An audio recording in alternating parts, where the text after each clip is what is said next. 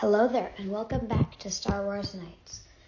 Today I'm doing this episode solo, and it is the episode of General Grievous and how I think he possibly survived after getting defeated by General Kenobi, or Obi Wan, you know. You know who I'm talking about. Okay, so I think being the coward he is, General Grievous always brought along that mini, the, the the droid that always fixed him up or made sure he was okay. Like you see in the episode Lair of Grievous, season one. I don't know what episode is it is, but season one of the Clone Wars.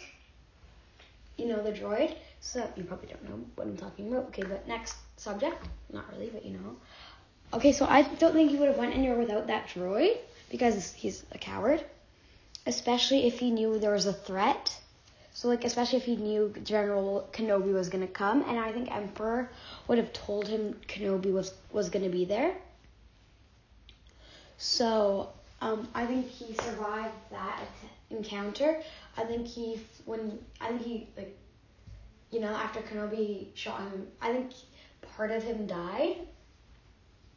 Like a small part of Grievous died, like part of his hope or part of his fearlessness, I guess. He, even though he wasn't really fearless, you know what I mean.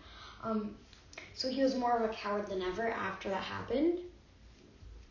And now we'll go forward a few months, days, years, however long it was, until um, I think he found an inquisitor or a few inquisitors. I don't know. Or it was either an inquisitor or Vader. And Vader recognizing him and going back to Anakin, after he saw Grievous, going back to Anakin, realized no, not going back to Anakin, staying as Vader, he realizes that he needs to kill him because he is a potential threat. Yeah, and goodbye.